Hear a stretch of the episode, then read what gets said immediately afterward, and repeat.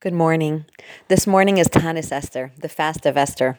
Our Tanis Esther isn't really on the day that Esther and the Jews fasted, because that occurred 11 months before Purim Day. But nevertheless, today is the commemoration of the three days of fast and prayers that Esther initiated for the Jewish people. Tanis Esther marks a pivotal moment in the Purim story. In the first three chapters of the Megillah, Esther is silent and passive. Everything is done to her not by her. We know that her parents died and Mordechai raised her. She was, was taken to the palace. She stayed silent about her nationality. She was taken to Achashverosh and he placed the royal crown on her head.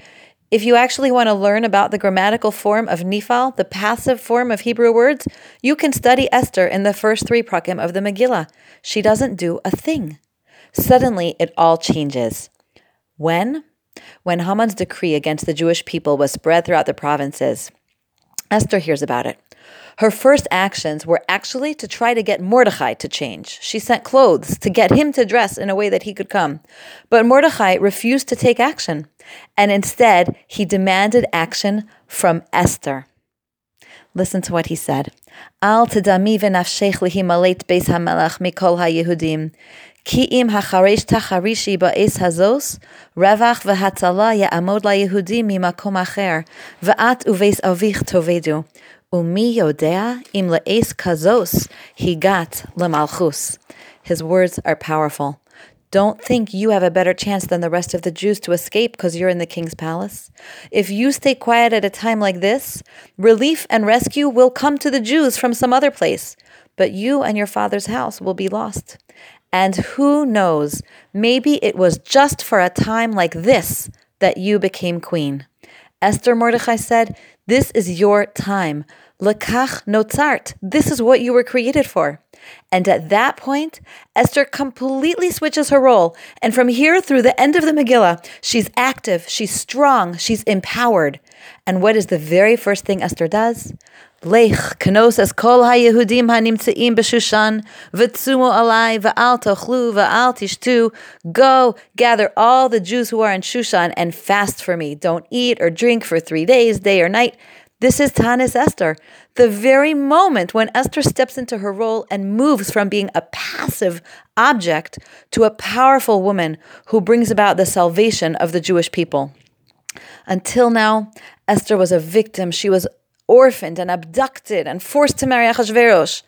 When she turns around and proclaims a fast day, Esther is no longer a victim. She's empowered. And let's remember what did the trick. Mordechai reminded her Hashem created you and placed you in a unique situation just for this very moment. And what about us? If there's one role in our lives that we know with absolute certainty was given to us by Hashem, it's the role of mother to our children. We don't pick our children. We don't pick what traits they should have, what features they should have, what qualities they should have. Hashem gives us our children completely. And the clear message to us is these children are exactly who you need as children, and you are exactly who they need for a mother. And that message should leave us empowered because lakach notzarnu. This is the role we were created for. And in truth, of course, this is true about every situation and role in life, whether we have children or not. If Hashem puts us in a moment in time, it's because we have an important part to play. We are never victims or helpless. We're empowered by knowing that Hashem put us here in this place at this time for a purpose. I think this is an important message to share as Purim draws near, because I think many mothers find Purim a challenging day. It may seem to us to be the day that we are most out of control, the most helpless. It's a day of lots of noise and sugar, very little routine, and especially when our own children are handed bags of junk food from their friends and told it's their own shalach manas, we could feel that the day has spun out of control. I'd like to remind each one of us that we are not victims and we are not helpless on Purim or any other day.